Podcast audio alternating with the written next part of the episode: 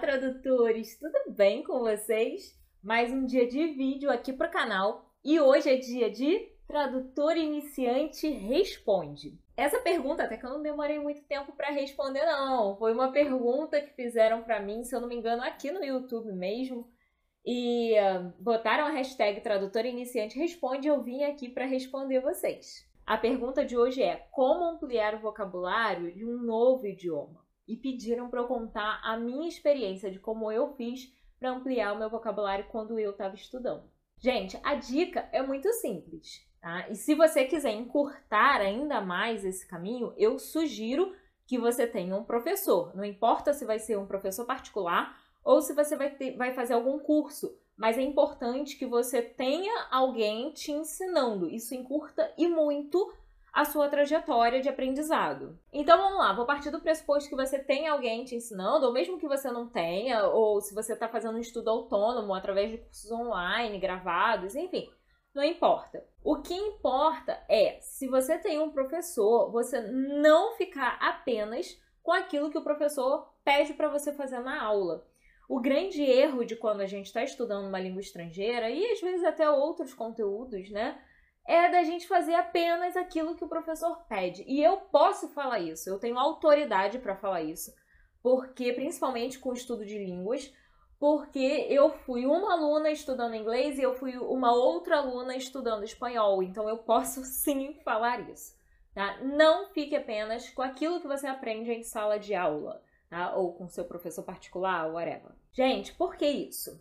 É, eu, quando estudava inglês, eu comecei adolescentezinha, tipo 11, 13, 11. Eu comecei a estudar com 11 anos e com 13 anos eu pedi para os meus pais para não fazer mais curso de inglês que eu não queria mais, não sei o quê. Mas o que que acontece? Eu, porque eu não via a evolução, né? Eu via os filmes na televisão e eu falava assim, poxa, mas eu não tô entendendo nada que eles falam. Esse curso não serve para nada. Esse curso não sei o quê. Beleza. Uns três anos depois, eu voltei para o mesmo curso, dessa vez para aprender espanhol. engraçado, né, que com espanhol funcionou, o curso foi bom. E aí, o problema era do curso ou o problema era da aluna? Óbvio que o problema era da aluna, né, gente? A aluna que ficava conversando durante as aulas, a aluna que não fazia os exercícios que os professores pediam, a aluna que não estava nem aí para nada. Então, é muito fácil, né? O aluno chegar e falar assim: ah, esse curso é muito ruim e o aluno não faz sequer a parte dele. Tá? Então, minha dica é: faça sim o que o seu professor pede, faça os exercícios que o professor pedir, mas faça além. Só o que o professor pede para fazer também não é suficiente para você ampliar o seu vocabulário. E aí, o que, que seria esse além que eu estou falando, né? Que eu estou pedindo para você ir atrás? Ouça músicas. E aí eu vou. É, é exatamente o que eu fiz, tá? Então, assim, é a minha experiência e eu tô passando a dica do que eu fiz para vocês. Ouça músicas, né, na sua língua estrangeira. No meu caso, eu fiz isso muito com espanhol. Filmes. No início, o que, que eu fazia? Eu botava o filme com áudio em espanhol e com a legenda em espanhol, para ter um apoio. Depois, eu passei a tirar as legendas e ficar só com o áudio em espanhol né? E aí eu consegui não só ampliar muito o vocabulário, porque dependendo do tipo de filme que você está vendo, você vai aprender muitas outras coisas, mas é, eu conseguia treinar também meu ouvido até com relação aos sotaques, né, gente? Que o espanhol são 20 e tantos países, 26 países, ou 23, eu nunca sei, eu sempre confundo. Mas enfim, são mais de 20 países aí que falam espanhol e mais de 20 é, sotaques diferentes, e enfim. Né? Às vezes o que significa algo que significa uma coisa num país significa outra coisa em outro país. Então, assim, espanhol é tenso, não é tão simples, né, como os brasileiros pensam que é. Né? Mas eu fazia isso. Outra coisa que eu fazia também era conversar muito com nativos. Na época eu tinha muito mais tempo, né? Então eu entrava muito em bate-papos é, da época, tipo, eu tinha American Online em casa, né? Então eu usava muito aquele chat da AOL. É, outro que eu usava muito era aquele Live Mocha, Live Mocha, Live Mocha. E, enfim, eu nunca soube falar o nome desse site, mas enfim, a gente deixa escrito aqui embaixo. Eu não sei se esse site ainda existe, mas foi um lugar onde eu não só é, conheci muitas pessoas e fiz muita amizade com pessoas de outros países, mas também foi ótimo para aprender a falar outro idioma, porque a galera que estava ali também queria aprender. Então, bem ou mal, eu ensinava português e eu aprendi espanhol, né? Era uma via de mão dupla, muito bacana também. É frequente aulas de conversação, se você tiver acesso no curso onde você estuda ou com o seu professor mesmo, propõe algumas aulas de conversação que vai ser muito bom, é, ou atividade mesmo de você pesquisar algum tema específico e depois meio que você palestrar sobre esse tema, né? Você explicar com as suas palavras o que você aprendeu, o que você estudou. Outra coisa que eu fazia, ah, eu lia muito. Não, lia não, continuo lendo, né?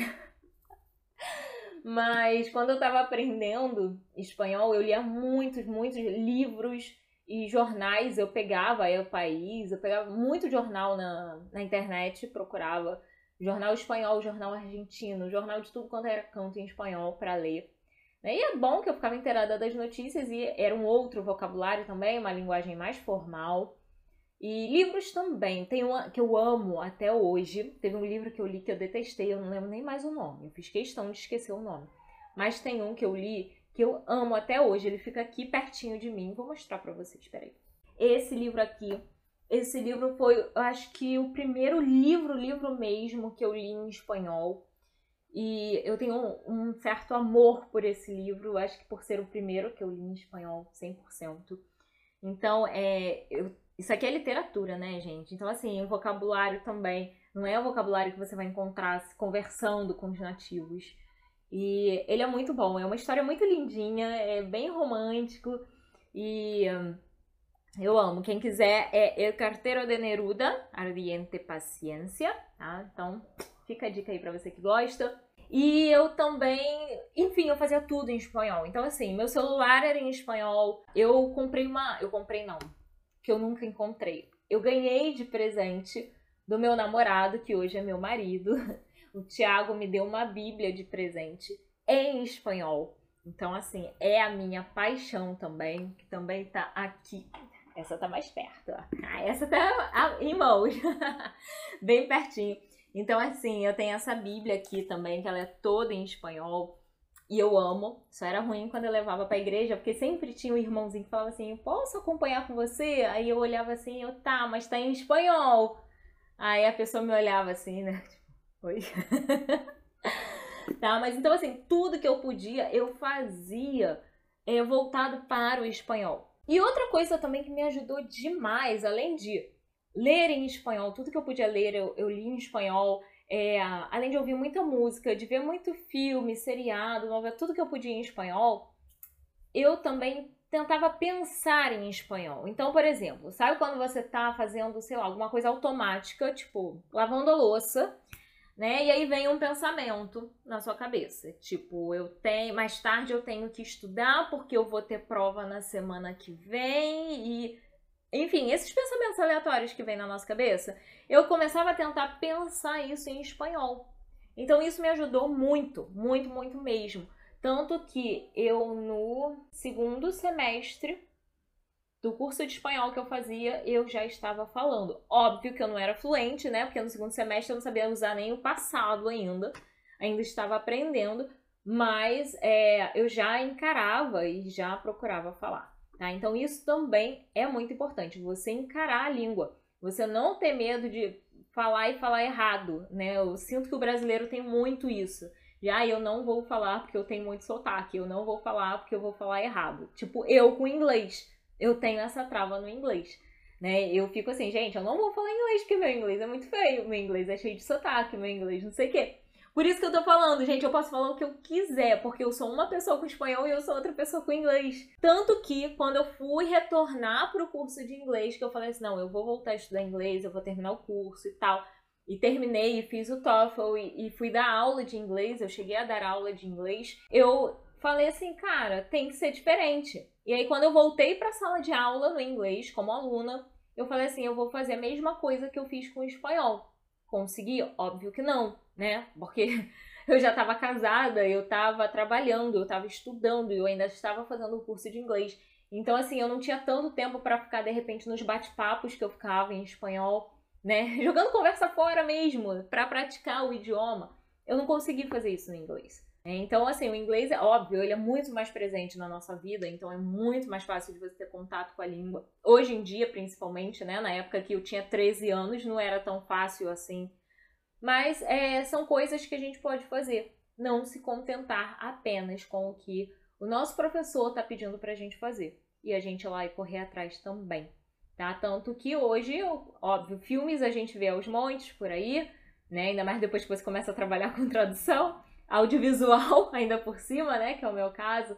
Então eu vejo muitos filmes, eu vejo não, gente, eu trabalho, eu trabalho, eu legendo, eu traduzo para dublagem muitos filmes em espanhol, em inglês só em último caso. Eu sempre dou preferência pelo espanhol, para vocês verem como tá em demanda, né, para eu dar preferência para o espanhol. E eu leio em inglês também, eu tô lendo um livro em inglês agora, inclusive sobre legendagem, é, estudando mais um pouquinho também, me aprimorando.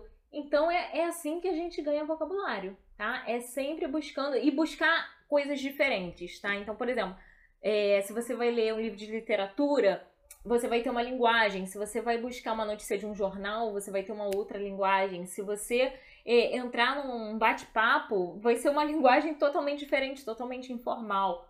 Né? Dependendo do país que seja a pessoa, vão ter palavras diferentes, gírias diferentes, tudo é diferente.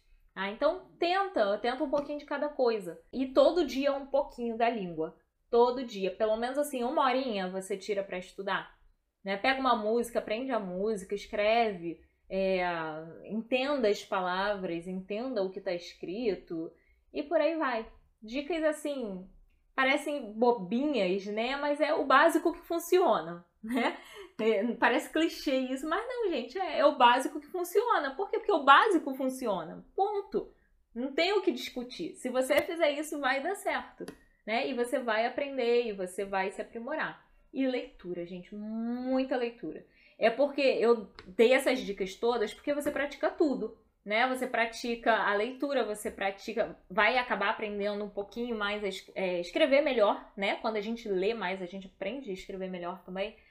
E um, a questão de filmes, a gente vai treinar muito o nosso ouvido, o nosso listening. Agora, a parte de falar, aí realmente você precisa de uma outra pessoa, né, para conversar. Então, por isso que é legal um nativo, ou de repente uma aula de conversação. Então, agarra essas dicas aí que eu tenho certeza que vai te ajudar a evoluir muito mais rapidamente na língua estrangeira do que se você ficar só no, né, no, no beabá ali do professor e tal. Não, corre atrás de coisas que sejam do seu interesse. Gosta de futebol? Vai ler as notícias do futebol todas na língua estrangeira. Gosta de moda? Vai ler sobre moda em língua estrangeira.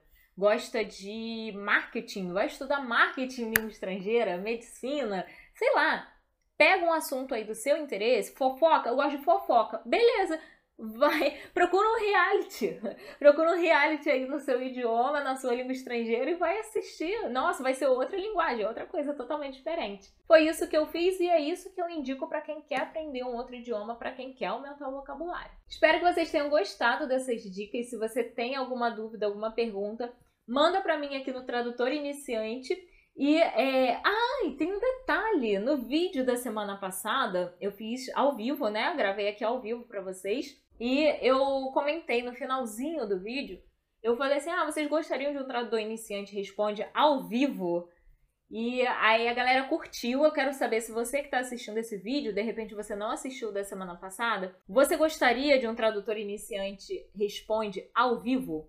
Eu fiz um na sexta-feira ao vivo lá no Instagram, né? Mas eu quero fazer um ao vivo aqui no YouTube. Então, me conta aqui nos comentários se você gostaria. Eu preciso que vocês validem essa ideia para saber se eu vou fazer ou não, tá?